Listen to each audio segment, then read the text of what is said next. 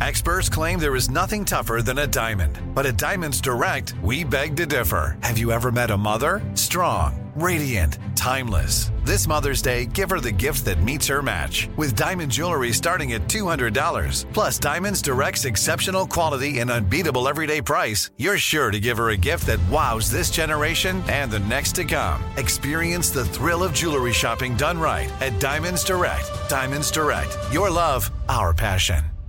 When you have insurance, it's easy to forget about your out of pocket costs. That can be a lot of money. How do you know you're not overpaying? HealthLock can help. HealthLock is a technology company that securely connects with your insurance and reviews your claims for overbilling, wrong codes, and even fraud. To date, HealthLock has saved its members over $130 million. To save, visit healthlock.com. Do it today before you see another healthcare provider.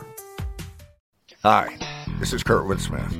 You remember me from such TV comedies as That 70s Show and That 90s Show on Netflix. I'll never forget the words that my grandfather said just before he kicked the bucket.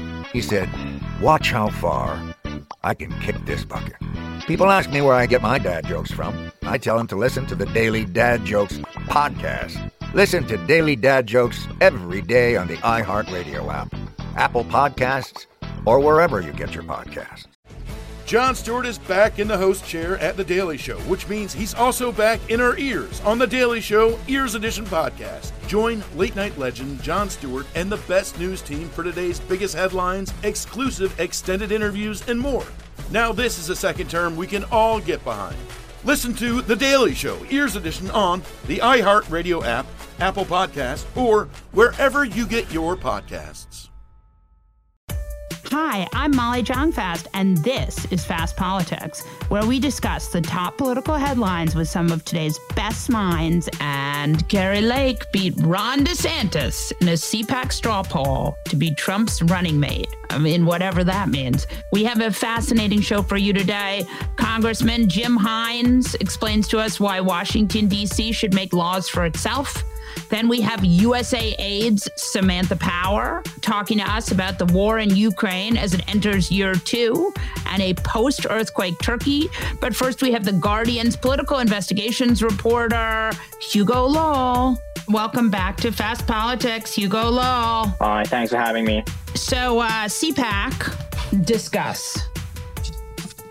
It was the Trump show for real, I think. the first few days when Trump wasn't there, it was really low key. And the biggest draw was Steve Bannon. And the last day was Trump. And when Trump was there, it was just Trump. I wasn't at the CPAC, which, you know, because, uh, but what I noticed was that it seemed more sparsely attended than usual. Do you think that's right? Yeah, look, I think the first uh, few days when Trump wasn't there, it was very sparsely attended. Even for some of the keynote speeches for you know people who you think might draw big crowds in MAGA world, people like Matt Gaetz, people like Elise Stefanik, Nikki Haley, Mike Pompeo, the auditorium was maybe at best 40% full. And I was watching Steve Bannon do his show live just outside the conference center. There were people in the crowd talking to themselves, being like, oh, you know, Matt Gaetz is on now. Do you want to go see Matt Gaetz? And they'd be like, nah, why would we want to go see Matt Gaetz?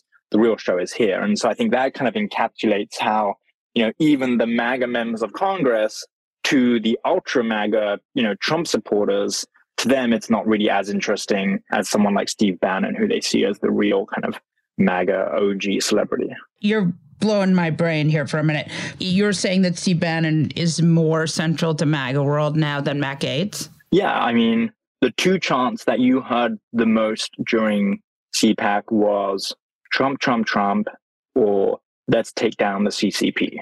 And let's take down the CCP is the kind of jingle slash music that Bannon plays in the intro and outro to his show. I think he really is, you know, he he has taken the MAGA brand further right than even in 2016 and through the administration. And I think the members of Congress, you know, they were talking about like policy and how like Biden was bad and you know, the CPAC crowd, I think, you know, gives appreciation for that. And you would hear like the smattering of applause. But what they really were there for was Trump. And anything beyond that, if it wasn't Bannon, was a bit of a sideshow. What about Don Jr.? I mean, the, what I read was that Don Jr. and Kimberly Guilfoyle and Marjorie Taylor Greene, who is a huge small dollar raiser, that all three of them could barely put together crowds. Yeah, their speeches, you know, they're roughly around 20 minutes to 30 minutes long, and they could not fill the auditorium. The only person outside Trump who was able to fill the auditorium really was Bannon, and he probably got to, I want to say, about 60%.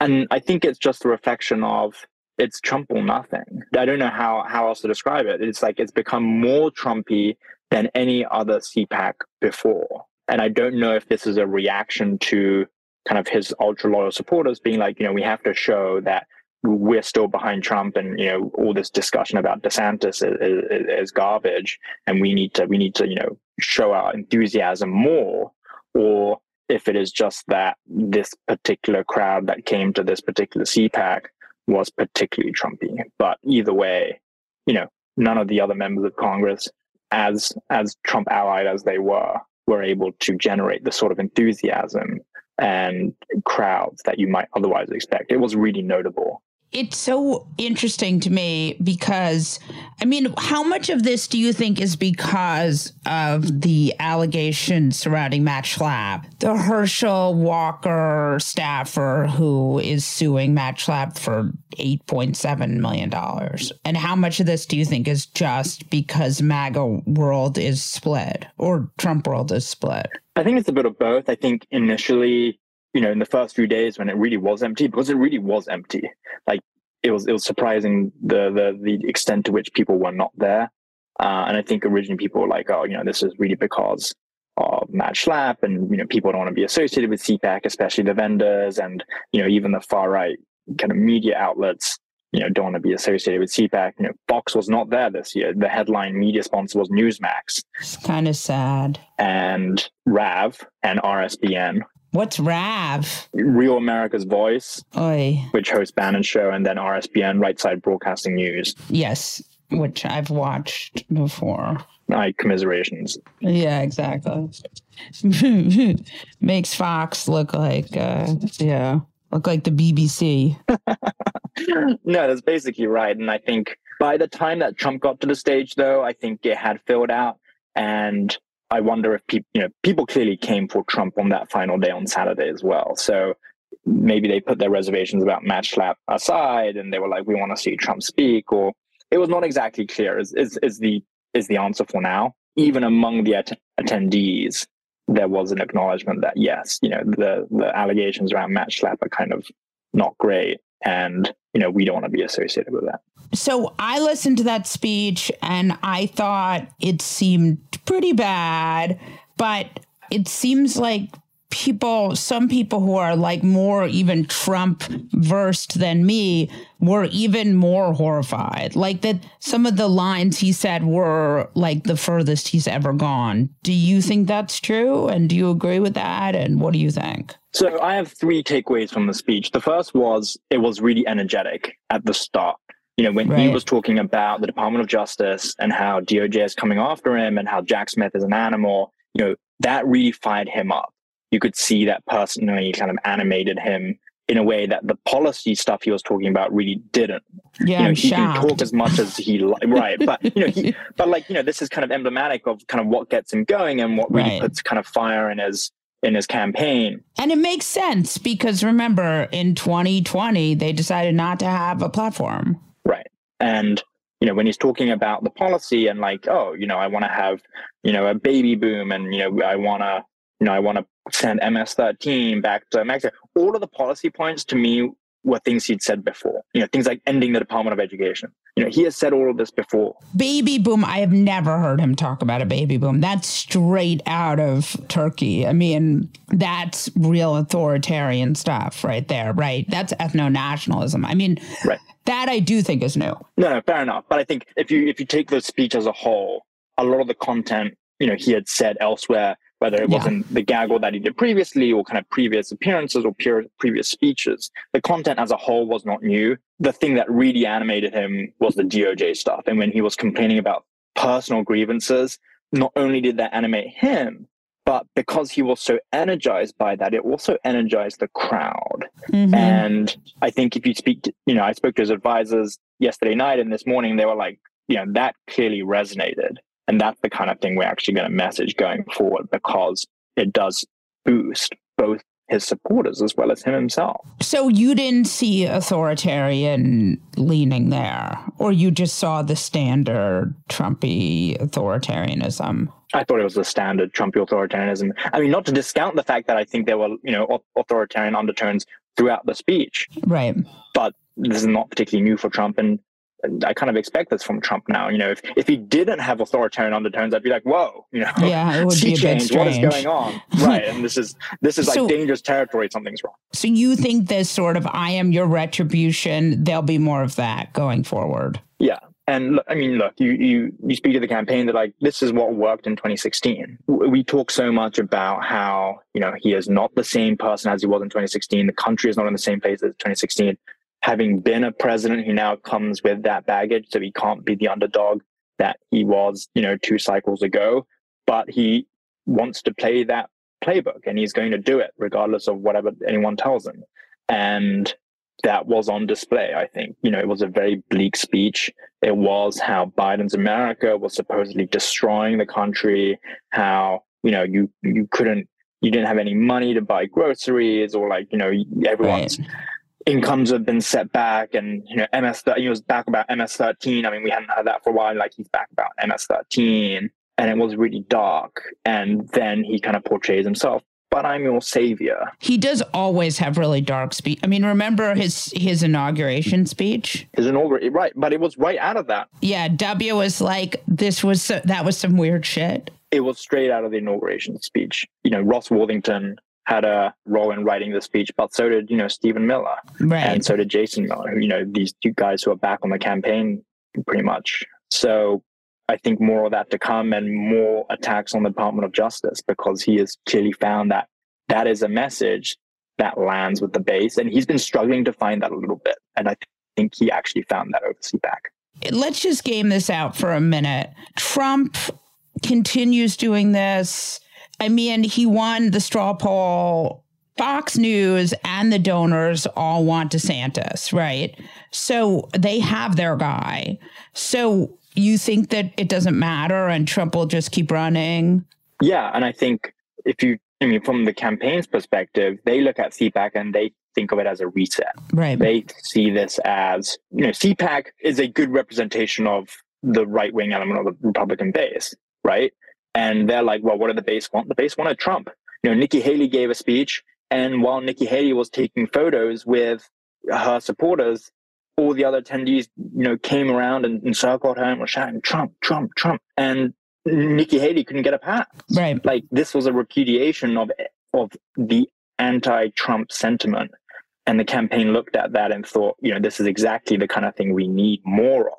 And CPAC reaffirms our belief that the base actually wants Trump. And even if, you know, the Washington kind of lobbyists and the establishment, as, as they like to see it, think they want DeSantis, the campaign's like, well, it doesn't matter because what does the base want? The base wants Trump. Right. What other things were stand out for you that you saw? And then I'll tell you what I found horrifying. I keep coming back to Bannon because you know Bannon's not been really a topic of discussion at all since January 6th, really, and his right. his comments about how it's going to be a wild day, right?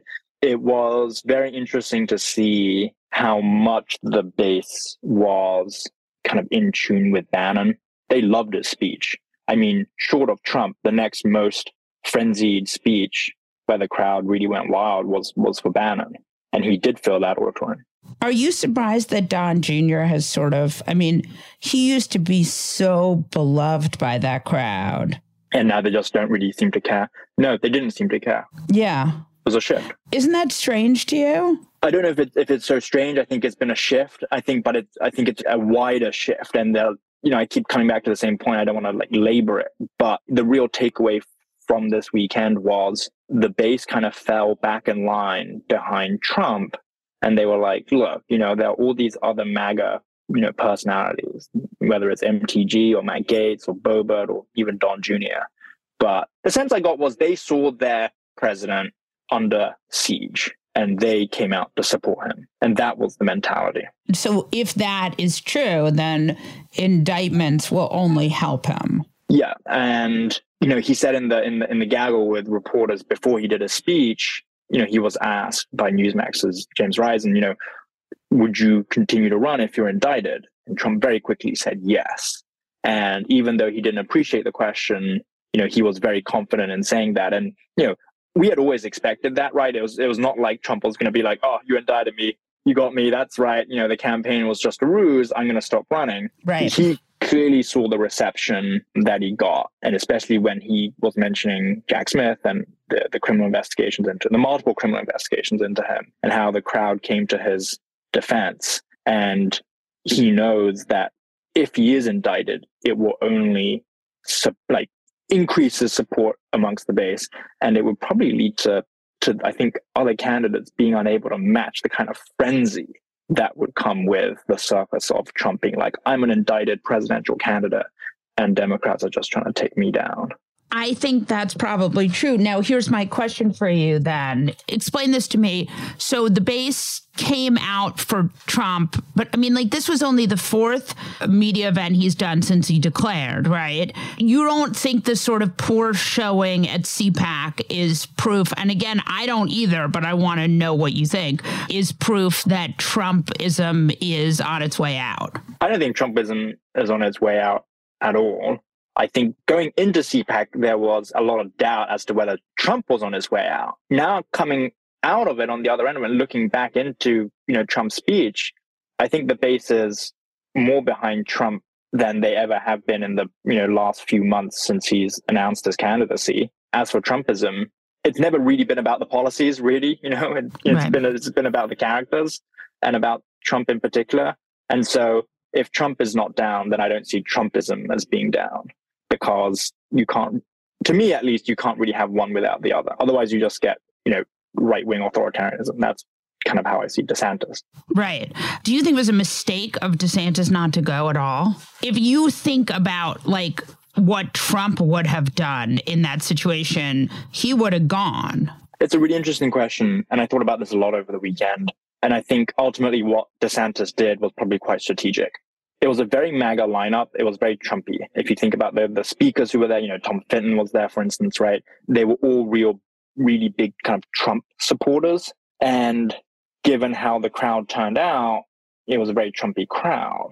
And I think if DeSantis had gone, not only he would, would he have lost the straw poll, but he would have suffered the ignominy of losing a straw poll and, and also being there and maybe also booed. And so, you know, if you're not there, you're like, oh, well, yeah, I wasn't there. So who cares if I lost the straw poll, as unscientific as it is. And so I think it was a, probably a, a pretty well calculated decision for him not to have gone. Don't you think that's the problem with all of these candidates? Is like you can pretend to ignore Trumpism at, or Trump. You could pretend to ignore Trump, but ultimately, you need that base if you want to win the nomination. Yeah, and and that's what Trump is counting on, and I think that's why Trump came out of that speech, and his advisors came out of that speech, you know, really buoyed by the reception that he got, because everyone knows this, including Haley and Pompeo and DeSantis. They do need, you know, at least part of that base, because how are you going to win the nomination without it? It's like there there is an underlying, you know, thirty percent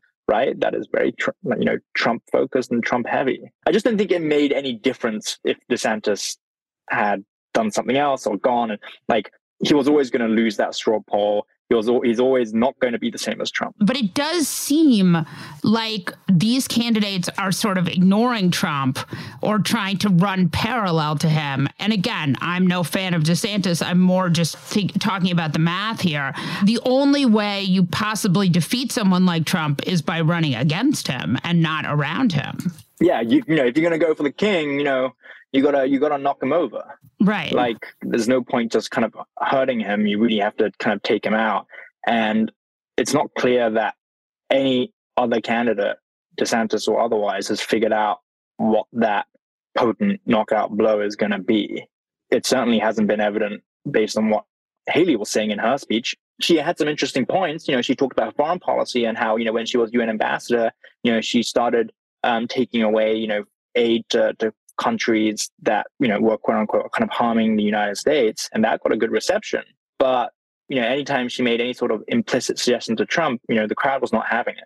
And I think all of these candidates have this problem of trying to figure out how do they take out Trump in one fell swoop that actually really does take him out. And I'm not sure that there is an answer to that. Hugo Lowell, thank you so much. I hope you will come back. Thanks.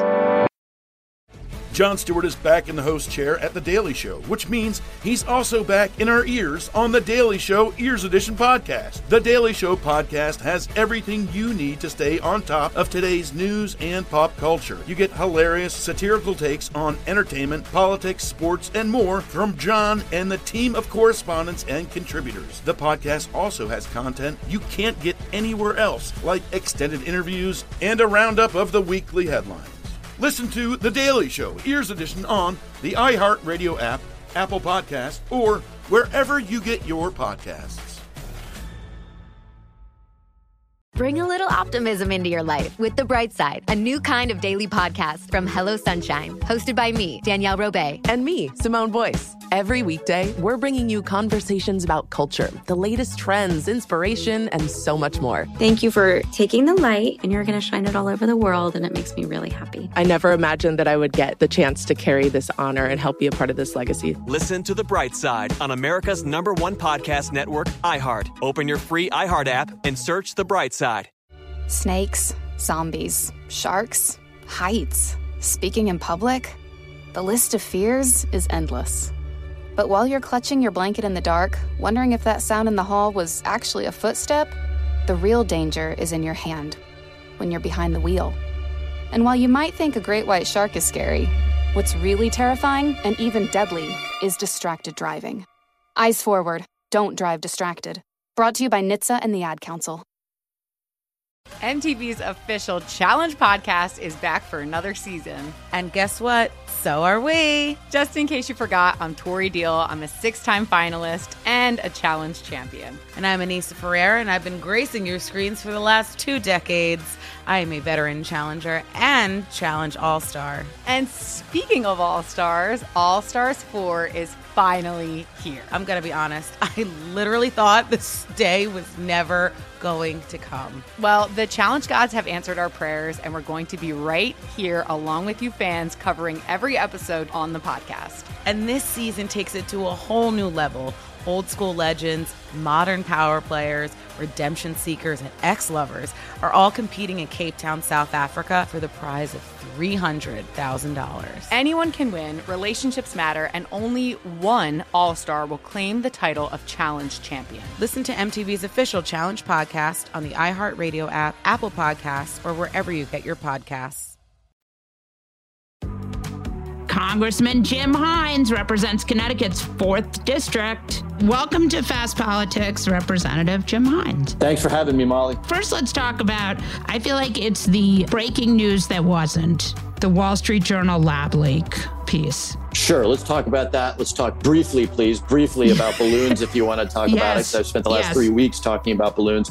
Um, and then something tells me you might want to talk a little politics, which I'm happy to do as well. Perfect. But yeah, sure. Let's start with the lab leak. I'll tell you what, that's a story where there is a lot less than meets the eye, right? and let me tell you this it's pretty hard to figure out the source of a pandemic with great precision when you have all the facts when you can actually interview people and you know take soil samples and whatever it is that you know people at the cdc do we're of course struggling with the fact that we're being obfuscated from doing that by by the chinese government. And so i say all that just to say look there's probably always going to be some uncertainty here. So anybody who says they know exactly what happened they are not telling you the truth. What has happened and the reason this is in the press right now is that one of 17 elements of the intelligence community, specifically the Department of Energy, moved away from thinking it was a lab leak to thinking that it might have been a lab leak. And by the way, they think it might have been a lab leak with a low degree of confidence. So that's why I tell you that this is really a story where there's a lot less than meets the eye.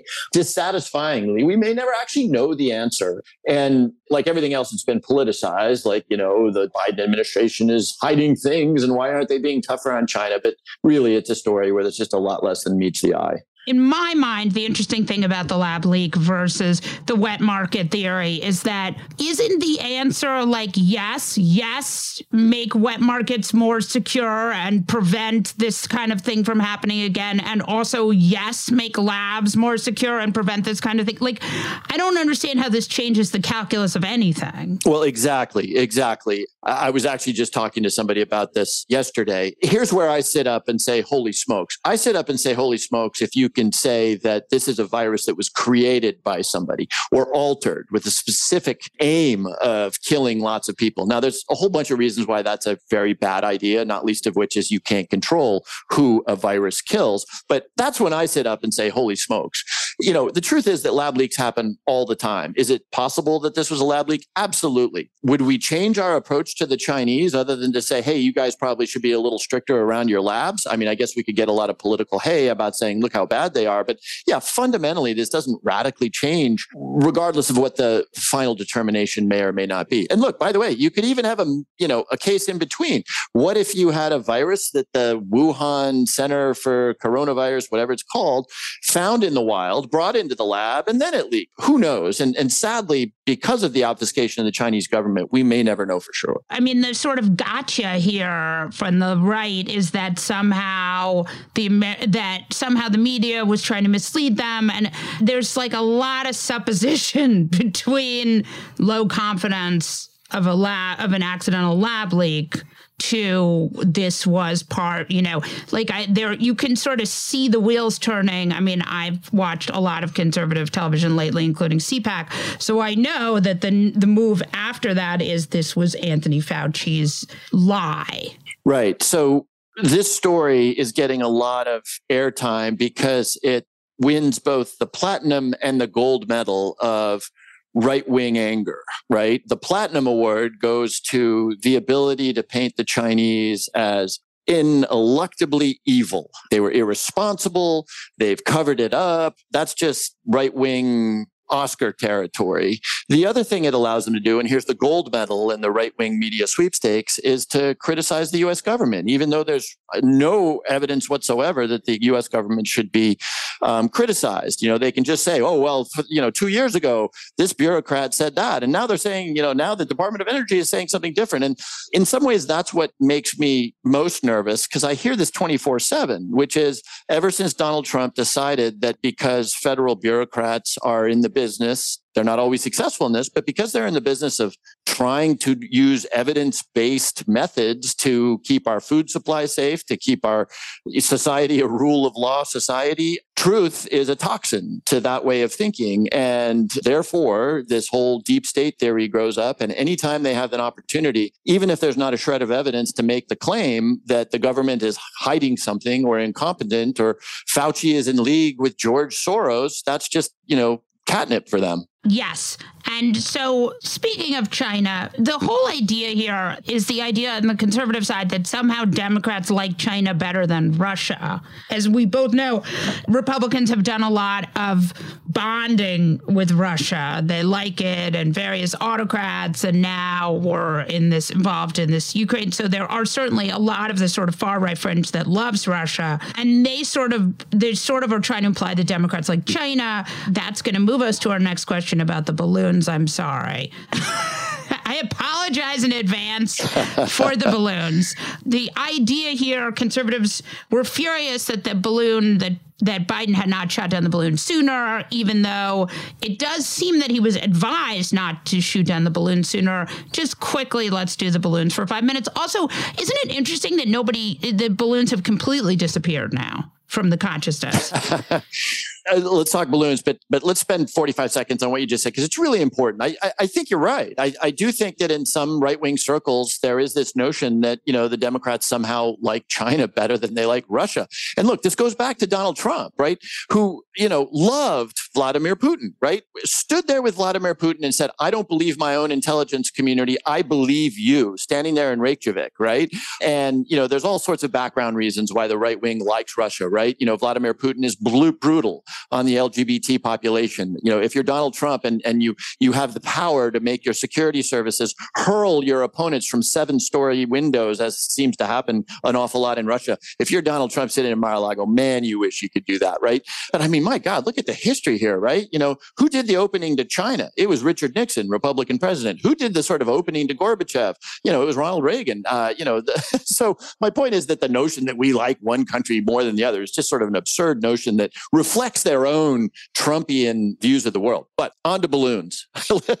Great. On to balloons. Yes. More importantly, on to balloons. Well, equally important, because the other thing I think that's really important that we talk about is this idea we really are in a situation as a country where we want neither war with Russia nor China. Yeah, that's right. And and for good reason, right? I mean, these are nuclear armed powers, right? Um, we want to go to great lengths to avoid war. But again, we need we need to just have the very basic smarts here, right? Russia is a country that does not matter to us a lot economically, right? It's very uncomfortable when they stop sending their oil to Germany. Right. But it's very tiny. Its economy is smaller than California. Exactly, well smaller than California. So, and and by the way, they are. I think of them as almost sort of vandals, right? You know, they just sort of go. They just do things in the world to destabilize democracies and stuff. The Chinese, look, there's all kinds of reasons to be angry at the Chinese. Their human rights record, the way they treat the Muslims in their western provinces, the way they steal our IP. I mean, I could go on all day. There's all kinds of reasons to be angry at the Chinese as well. Not least of which is their perhaps interest in invading Taiwan, but they're different, right? They own a trillion dollars of United States Treasury bonds. Right, that's a problem. There's something like six or seven hundred billion dollars. They're one of our largest trading partners. So you just need to think about them a little bit differently. right, exactly. It's not the same. The two things are not comparable. But just the balloons quickly. I mean, these are like 11 miles up, these balloons, right? Yeah. The idea here on the conservative side was that somehow these balloons going over Montana were spying in a way that Chinese satellites were not. Discuss. There's reasons why you might want balloons. Why? A fancy satellite can cost you a billion dollars, right? A balloon costs you almost nothing. So, you know, uh, if you have a strategy that says we're going to float balloons over Taiwan to see what's going on, that balloon's going to get shot down in one day, but you know what? It doesn't cost us much. There's reasons, right? Satellites also move pretty fast, balloons move pretty slow. So, if you really want to get a good look at something, so there's there's a logic why you might want to have a balloon. The first balloon was absolutely a Chinese spy balloon. Everybody's angry, or at least the Republicans are angry at Biden for not shooting it down. To which I would say two things. As we watched that balloon drift over the United States, boy, did we learn a lot about that balloon that we wouldn't have learned if we'd blown it out of the sky over the Pacific. Mm. Number two, they say, oh, but it, lots of secrets got exposed. Folks, under the Open Skies Treaty, you can look it up on Wikipedia. Under the Open Skies Treaty, Russian military aircraft overfly our missile fields with some regularity. And by the way, we do that with them too. And the idea is that we get a look at what they're doing to make sure they're abiding by their agreements. So it turns out we're really, really good when we know that a Russian aircraft is coming, or in particular, a Russian aircraft or a Chinese balloon. We're really good at closing the doors and hiding the stuff that we don't want to see. So I don't think a lot of good stuff was lost to that balloon. And we got a chance to get a really good look at how it behaves, what it's made of, what its attributes are. So I think the president did the right thing. You know, his, his military commanders advised him not to shoot it down because of the risk to people on the ground. And again, back to the Republicans, if the president had shot it down over Montana, they would be blowing him up for ignoring the advice of his military commander. So exactly. So I want to know. We were talking about the Chinese balloons, talking about China, talking about how do you work in the new McCarthy Congress? Let's go. Well, so in my own little world of the Intelligence Committee, we're working pretty well. My Republican chairman, Mike Turner, is a serious national security guy. I I see him making a real effort to be bipartisan. He did not like the way the Intelligence Committee was in the last couple of years when it got so politicized. So he's making a good effort. Bigger picture, Republicans aren't going to really pass anything. Certainly not going to pass anything that became law. And I want you and everybody else to look at what they're doing and think what we did. Two years, right? We control the place. Two years.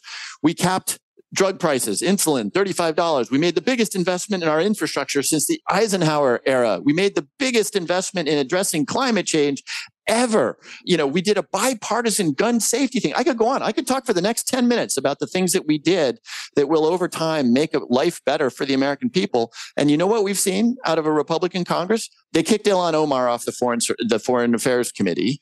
Yesterday we got this weird plan to reduce inflation by making the president determine how inflationary an executive order is. It's just bananas, right? And because I have a fundamental faith in the intelligence of the American people, at the end of two years under McCarthy, they're going to say, Oh my God, what did you guys do? You focused on Hunter Biden's laptop. You focused on drag story hours at library.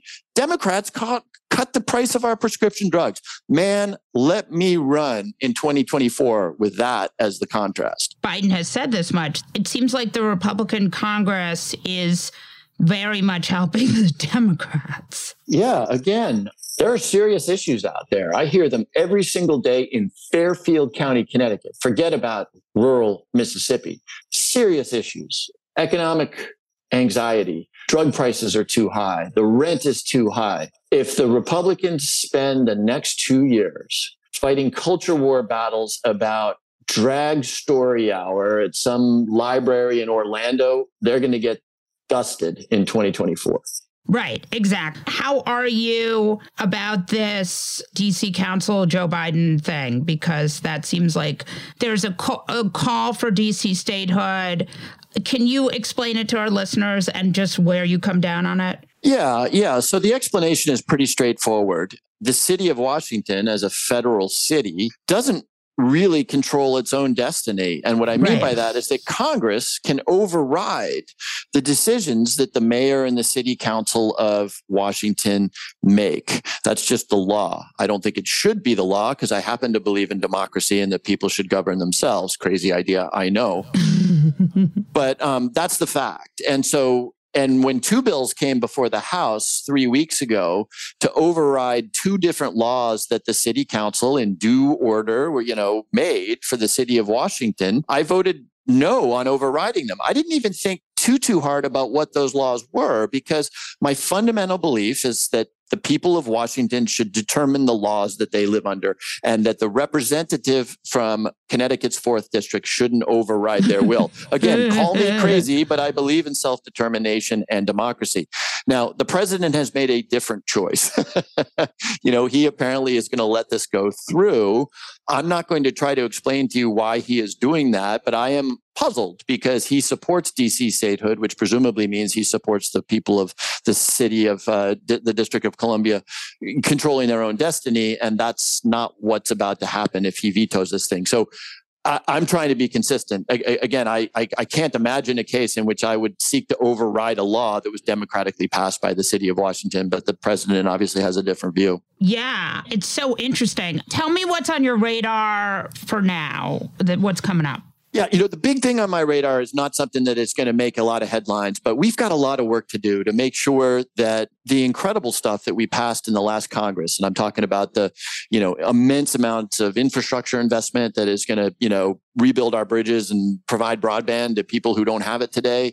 Uh, I'm talking about the chip semiconductor bill, which is oh, supposedly yes. going to move a lot of the, you know, semiconductor business back to our shores. We have a lot of work to do to make sure that that those resources get deployed intelligently without fraud without waste and that they get deployed quickly right? Because these problems are not problems five years from now they're problems today.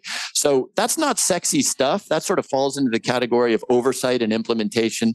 But if we're going to turn a bunch of headlines into real benefit for the people that i represent it's going to be because we really push to get that investment made intelligently and quickly. I love chips and we have had many many inter- poor jesse we've had many many interviews about the chips act including gina raimondo. It's really an important issue. The chips act there is an environmental rule in the chips act that there's been some encouragement that the administration should sort of write a right around for. Are you going to push them to follow that um, environmental, the more standard environmental laws that we have? Yeah, yeah. So let me answer that not with chips, because with chips, we're building factories, okay? And when you're building factories, you're talking about a lot of local zoning, a lot of this and that. I will tell you that we need to do this quickly, right? It's not good enough to have fixed this problem 20 years from now. But let me redirect your question a little bit around the infrastructure, right? Because the infrastructure is in a couple of factories. The infrastructure is rebuilding our electrical, our national electrical transmission system. And, and, and here's why that's an interesting topic, more interesting than it sounds on the surface, right? You know, we are doing advanced battery technology. We're trying to transition to electric cars. You know, we're building out charging stations. In order for all of that stuff to work, we need to rebuild our electrical transmission system. Now, these are the wires. You see these in, you know, certain places out west and everywhere. You see them on the horizon.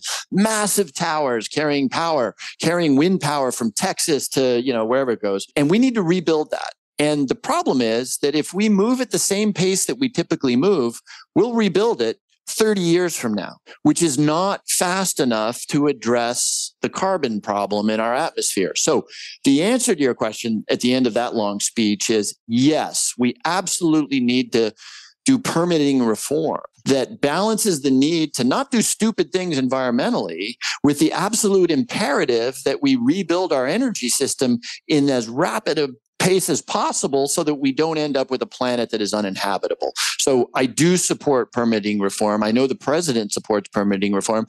That's not to say irresponsible permitting reform, but if we're going to change the way we fill our atmosphere with carbon quickly, it's because we're going to move a lot more rapidly on the projects that we need to do to, to actually do that, solve that problem. Jim Himes, thank you so much for joining us. Thank you, Molly. Always fun to talk. Samantha Power is the administrator of USAID. Welcome to Fast Politics, Samantha Power. Great to be here. We have so much to talk about. First, I wanted to talk to you about what is the sort of most recent thing that you guys have been working on, which is the situation in Ukraine. Can you talk to us a little bit about it's a year, and that's been a very important moment for a lot of reasons, and including in the refugee crisis. Just stepping back, it's a year since Putin gratuitously decided to inflict brutality and try to take over a sovereign member of the United Nations, and a year in which President Biden uh, rallied the democracies of the world, but not only the democracies of the world, you know, more than 140 countries at the UN to condemn the invasion multiple times now, which I know from having been a, a UN ambassador is not easy because people's interests fade, the intimidation and pressure that the Russian Federation uh, places on countries not to vote to do something that might, to the outsider, seem kind of symbolic, which is vote against Russia, is pretty hard for small countries to withstand, particularly those who are in vulnerable parts of the world. So the coalition is held really strong, as, as President Biden often talks about. Putin went in thinking he would take Ukraine in a matter of days and also thought he would weaken NATO and, and divide the world. And, and it's really been quite the contrary, basically. Just about everything that Putin thought would happen has not happened, and its opposite has happened. In terms of USAID, which is the part that I get to work on every day, and I feel just really fortunate to be in this job at this time, we are touching a lot of aspects of the war and in a way that a lot of Americans probably aren't that aware of. Can you back up for a second and explain? Because I don't know that everybody knows what USAID is. So, USAID is the world's premier development and humanitarian agency. And we basically do everything from respond to humanitarian emergencies, sending disaster assistance response teams like we just did in response to the earthquake in Syria and Turkey, figuring out, in a sense, where we spend taxpayer resources, which humanitarian organizations we give them the, the, those resources to, feeding people, providing medical care, uh, providing you know mental health services uh, to women who've suffered sexual violence, you name it. So that's all in the emergency space, and then in the so-called development space. We're doing everything from vaccinating the world, as we did over the course of the last couple years, the developing countries, I should say, particularly, to investing in food security to make sure that farmers actually have access to seeds that are more drought and heat resistant, given what's the climate change that is walloping so many countries, period, or so many communities, period, but especially those living on the margins are the are the hardest hit, as is so often the case. And then we do democracy support, you know, helping countries build independent media sectors. In Ukraine, well before this invasion, we help the country build up its anti-corruption institutions, which of course we're not working flawlessly, but nonetheless are, are part of what President Zelensky's been using to crack down on corruption allegations, even during the war.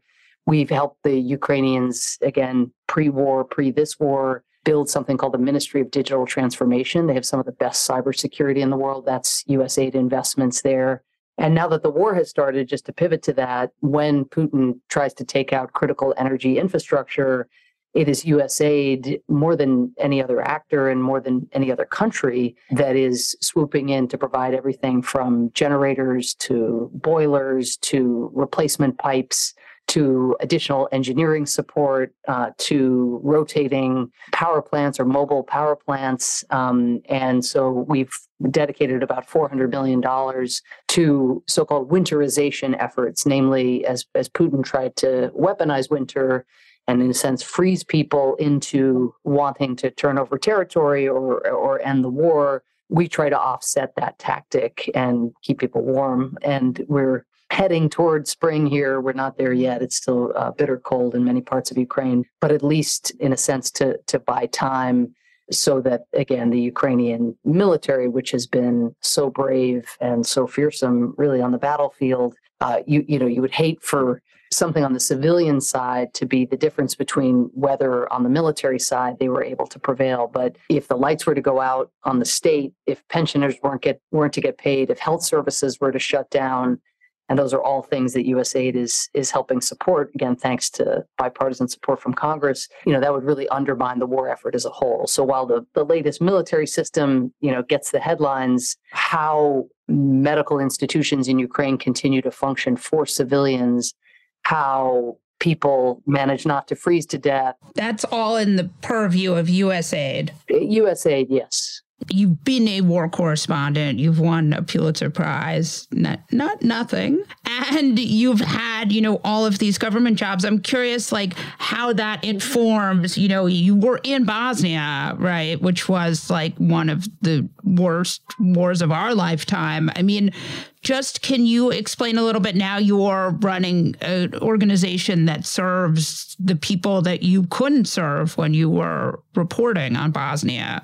I mean, how does that inform? Yeah, no, it's a it's a great question. I'd say a couple things. I mean, first, just on the specifics of having covered Bosnia as a war correspondent and now seeing Ukraine, it's chillingly familiar in many respects. You know, the use of sexual violence as a seemingly willful tactic of war. Uh, there's a fair amount of evidence, just in the sense that everywhere Russian forces have occupied, you see women who have been subjected to gang rape and, and imprisoned, and and again ha- having had sexual torture inflicted upon them. And then the mass graves, of course, emerging for every uh, territory that Ukraine takes back. That's a lot like what was happening in the former Yugoslavia and recall that was an anomaly at the time, or it felt like an anomaly in that the Cold War had ended. People were feeling very hopeful. The Soviet Union had collapsed. It looked like democracy was on the march.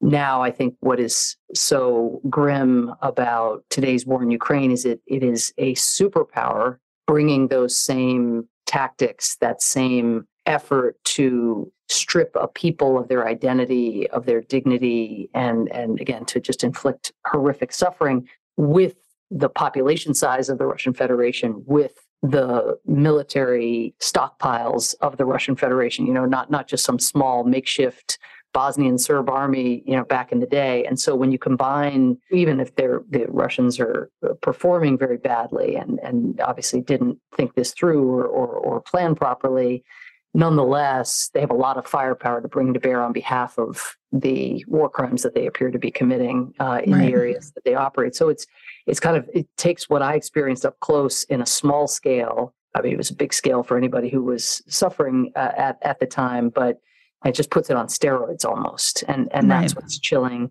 I will say I, I do take some solace from my experience in that when I was a war correspondent, and so many of our yours and my colleagues who are still you know around and writing you know had that seminal experience as well because it was really where a lot of journalists kind of cut their teeth at that time in the 90s but we would never have guessed that these warlords and political leaders who were inflicting such pain on civilians that they ever would have been held accountable. It would have been it would have been like saying, you know, I, my next job was going to be to be an astronaut. like it was so right. It would have been so crazy. They were so filled with arrogance and confidence. And it's not to say that there are inevitable parallels between what's happening in Ukraine and what happened in Bosnia. But it is to say you just don't know. And so there's a lot of skepticism. Oh, okay, USAID, you're helping document all these war crimes. We, we've helped document more than 30,000 war crimes, alleged war crimes so far in Ukraine. But people say, oh, yeah, but look at Putin. You know, he's there at his long table. And how is that ever going to change? And people are afraid of him. And it's not to say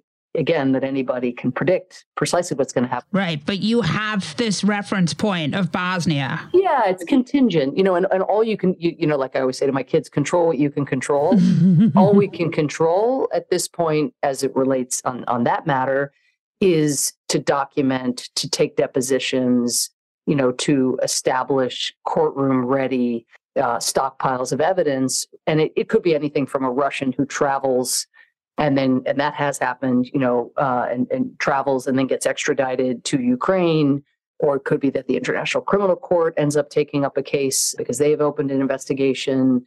We are building this evidence at the Human Rights Council. So again, the point is simply we know from history that life is long. Right. And unfortunately for the people being having these war crimes inflicted, the pain is now, but we do have a responsibility to build that record and and history may turn. And just to, to close the loop on Bosnia, of course, these names are now, you know, a little bit, no, nobody's talking about these people anymore, but Ratko Mladic, Slobodan Milosevic, Radovan Karadzic, they just, you know, they were strutting around and, and they all ended up behind bars. Yeah. It strikes me that there are like a number of issues with what's happening in Ukraine and China's relationship with Russia and how you guys navigate that? You know, it is very, very challenging. China is a permanent member of the Security Council, as is the United States, as is Russia. We would expect that the People's Republic of China, which has long stressed the importance of sovereignty, right, as a way of keeping countries from looking into human rights conditions inside the PRC, uh, Chinese diplomats have always talked about sovereignty and it's every state's right to do what it wants within its borders and territorial integrity and all the like. We would have expected a country that for so many years, I shouldn't say we would have expected, we would have hoped that a country that over so many years had made so much of sovereignty and territorial integrity would leap to publicly and plainly make clear that what the Russian Federation is doing, namely trying to erase a UN member state, is not only antithetical to the UN Charter and to all international humanitarian law in terms of the way they're prosecuting that war, but completely antithetical to what the Chinese leadership have been saying for decades that you know what has been the core of the foreign policy message from Beijing. That has not happened. Obviously, the growing relationship prior to this war between President Putin and President Xi the, their shared interest in not having human rights norms, wanting human rights norms to be weakened, hoping that they would not have traction, wanting to be able to lock up who they want within their own borders or do what they want to ethnic minorities within their borders. So they, they have a lot of shared interests of that nature in terms of what they want the international rules of the road to be. And as a result, I think you see Beijing again acting and talking inconsistently in many respects from their previous positions. Now, that said, Molly, you know, what's noteworthy is notwithstanding the closeness of that personal relationship between the two leaders, I think they referred prior to the war as this being a relationship without limits. That was the language. And yet the PRC is not standing with Russia either. So they are notably abstaining and, in right. a sense, trying to stay you know, trying to still sort of say that they're very much in favor of sovereignty and territorial integrity, and yet also now having just put forward a peace plan. I think we are, you and I are talking during a week where we in the United States and, and our allies have expressed concern that the PRC may take decisions now that would put them more squarely on, on Russia's side in waging this war of aggression, namely, if they were to provide lethal assistance that would be moving the PRC into a much more frontally aligned position uh, with Moscow. We have seen no indication, to be clear, that they have yet made this decision. You've seen a lot of U.S. diplomacy and public statements to just underscore what a terrible mistake that would be. So Beijing again appears not to have taken off the table, but we haven't yet seen an indication that they're going to move forward. And that's good news. It would be better news if it was off the table entirely because it would be such Right, a right. such a mistake. But certainly we think it's very important for the war to end, which is what Chinese officials do say they want, for the costs of Russia's actions to be borne by Russian officials, by the Russian government, because the way wars end is when the costs outweigh the, the perceived benefits Right. for, for going on. So, so it would not be good for the cause of peace if you know China were to get involved on the lethal side. It would be very inconsistent with the peace plan that that the PRC has just put forward. Right. And I think an important point is that in the long term, the PRC is, you know, wants to be a world leader, you know, wants very much to increase its standing in the global south. Those are the markets for Chinese goods, you know, that have really helped fuel Chinese economic development, which has been so explosive prior to the pandemic and, and has lifted so many Chinese citizens out of poverty.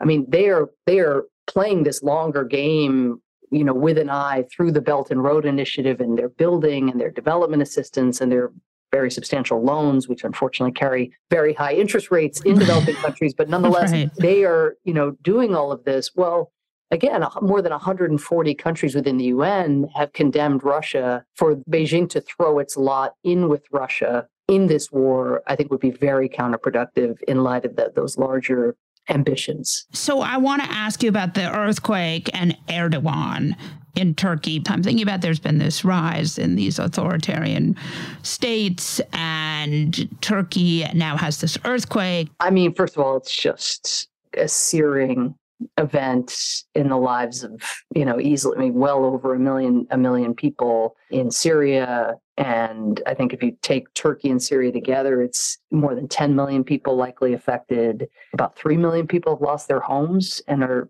imagine again it's still winter. It's extremely difficult. We saw the as we attempted to support the rescue with our search and rescue teams just the dead of winter and the the snow and the, the frigid conditions making that even more challenging than it always is. You know our objective is to come in behind national authorities when they have the capacity to respond and certainly that was true in turkey as their in a sense civil protection FEMA equivalent did a very good job. That the scope and the scale of what they were up against was whoa, you know, just not Right. something that any any agency could have prepared for. I think Syria, Syria's worse off, right? it's just so much more challenging because you have the regime, of course, which had gassed its people and inflicted on its people the equivalent of daily earthquakes Yeah. by pulverizing civilian centers and, and apartment buildings and medical facilities uh, throughout that war. Continuously for years and years and years. Yeah, continuously. And so creating scenes just like that. But, you know, if there had been a respite in a community and somebody might have been displaced two, three, four times from different places that Assad had terrorized, maybe they finally had an apartment. And then if they were in Idlib or Aleppo, maybe that apartment, uh, in all likelihood, you know, has either been damaged or destroyed in this earthquake. So it's just compounding crisis after compounding crisis. We don't work of course, with the Syrian government. They're isolated, they're sanctioned. We are continue to hold them accountable for the atrocities in these ways. The epicenter of harm occurred actually in opposition controlled areas because there are still parts of Syria that are controlled by opposition elements. The challenge there is extremist groups, of course, have been present in many of those areas. And there are a lot of restrictions or safeguards that we have to have in place so that our resources are not going to an ISIS affiliate or to an Al Qaeda affiliate. It's hard to find quote unquote good guy. Well, no, there are pl- there are plenty of good guys. There, Right. And to be, to be clear, there are plenty of um, like the White Helmets famously are there digging people out of the rubble with with the most rudimentary support from much of the outside world. But you just always know that these extremists lurk and can take advantage of these circumstances. So you just have to be careful. So I think all of that to say the response was much, much slower. The international response, there wasn't that same national infrastructure because Assad, again, is not present in the worst affected areas. That scale up is happening. The United States have announced $185 million worth of assistance so far. Most of our assistance that flows from this point is likely to go to Syria to try to compensate again for the much more rudimentary infrastructure there but it is going to be a dark and long road to recovery, just again because of the pre existing conditions in the communities that have been afflicted. Yeah. Oh, no, I'm sure. Do you think that sort of Turkey might have a moment of being able to sort of dislodge Erdogan?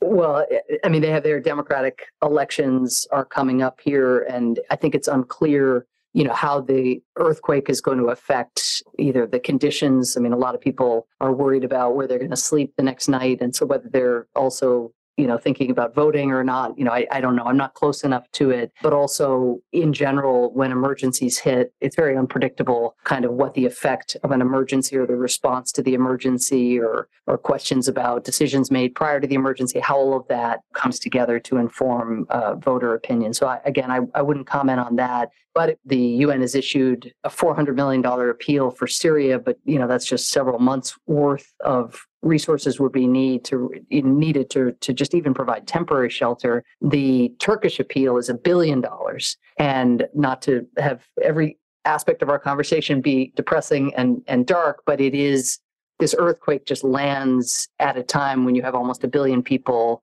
you know facing very severe food insecurity and where the knock-on effects of putin's invasion of ukraine because ukraine was the breadbasket of the world 40% of the world food programs food comes from ukraine. Jesus. And so you know for putin to invade take out so many of the major ports you know block or you know reduce to a trickle the export of of grain from the world's breadbasket put unexploded ordnances and landmines all over land even that his forces were vacating i mean it's it is just such a horrible gratuitous compounding factor and it was bad enough you know before the earthquake and then the earthquake hit and suddenly there's more than 10 million people who are in, in need of some form of, of assistance between Turkey and Syria. So so it's a very difficult time, very, you know, ever more scarce resources and ever more demands on those resources. So if your listeners are inclined to want to help with any of these emergencies, uh, we have at USAID on our website just a list of organizations that are vetted and, and are great partners of ours.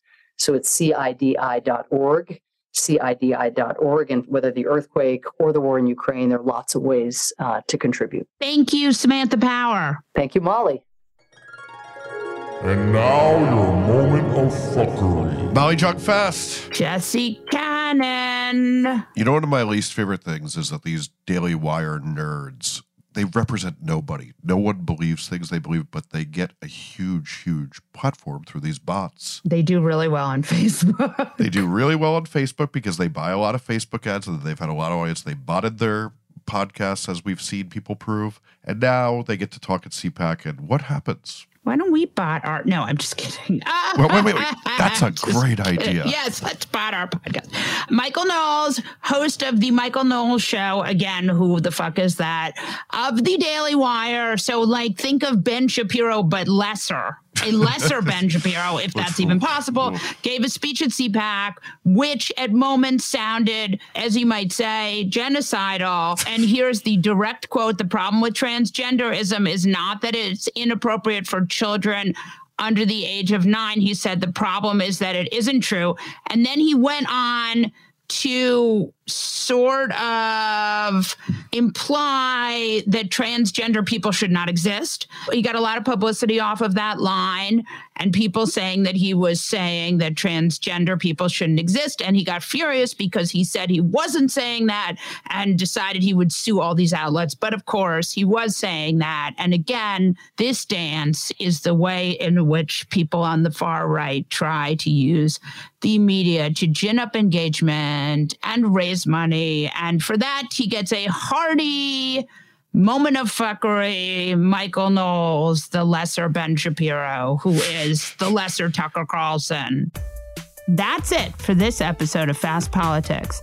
Tune in every Monday, Wednesday, and Friday to hear the best minds in politics make sense of all this chaos. If you enjoyed what you've heard, please send it to a friend and keep the conversation going. And again, thanks for listening.